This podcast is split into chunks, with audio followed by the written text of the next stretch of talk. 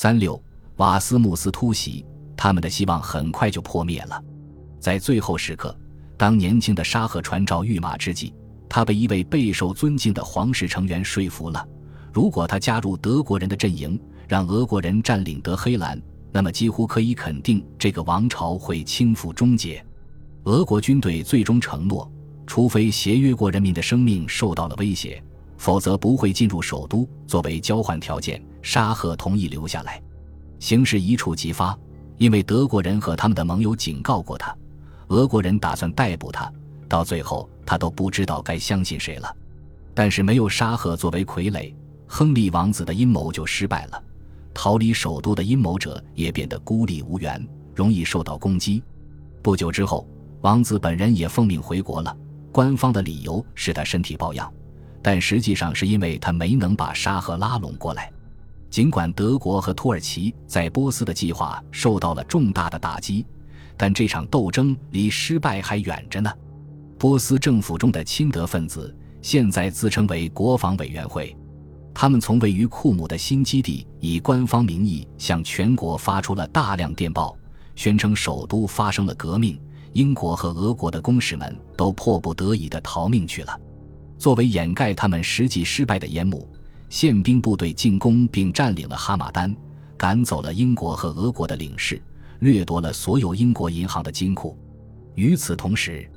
有传言说，陆军元帅冯德戈尔茨率领了一支庞大的土德联军，正在前往波斯。尽管这些消息都是假的，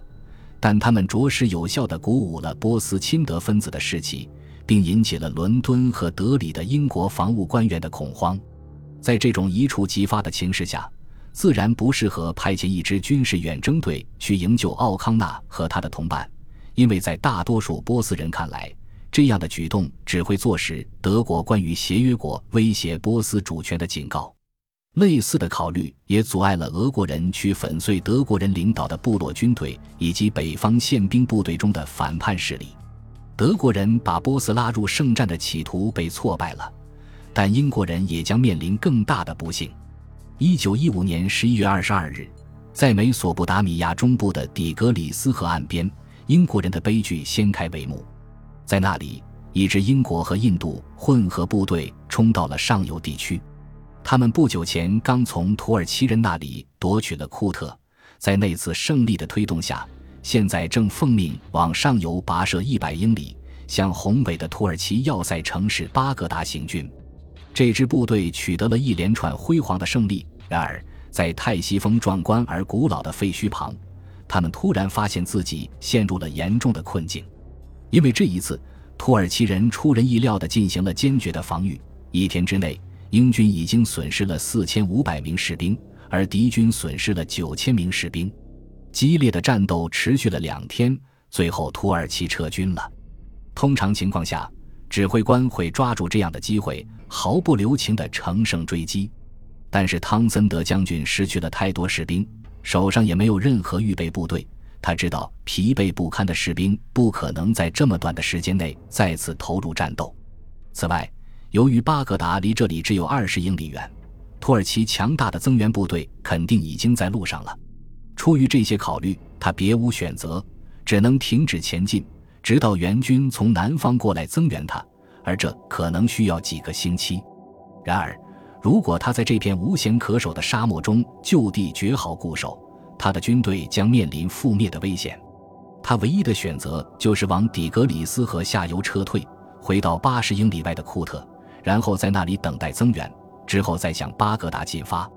汤森德的士兵在十二月三日到达了库特，土耳其人紧追不舍。四天后，英国人发现自己被围困了，围困将持续令人绝望的五个月之久。与此同时，他那支没吃过败仗的军队突然撤退，对英国人民来说是一个爆炸性的消息，因为他们相信占领巴格达是这场战争中的一个伟大的奖品，而且马上就能得手了。至于面临巨大压力的英国战时内阁，则一直指望能有一场这样的胜利来抵消那个冬天从各个地方传来的坏消息。协约国军队撤离了加里波利半岛，西线的伤亡人数骇人听闻。东线的俄国军队溃不成军，现在又发生了这件事，这个圣诞节，国内的人们已经没什么可以庆祝了。但其实英国人确实取得过一项胜利，不过当时很少有人知道，那就是挫败了所谓的圣诞节阴谋。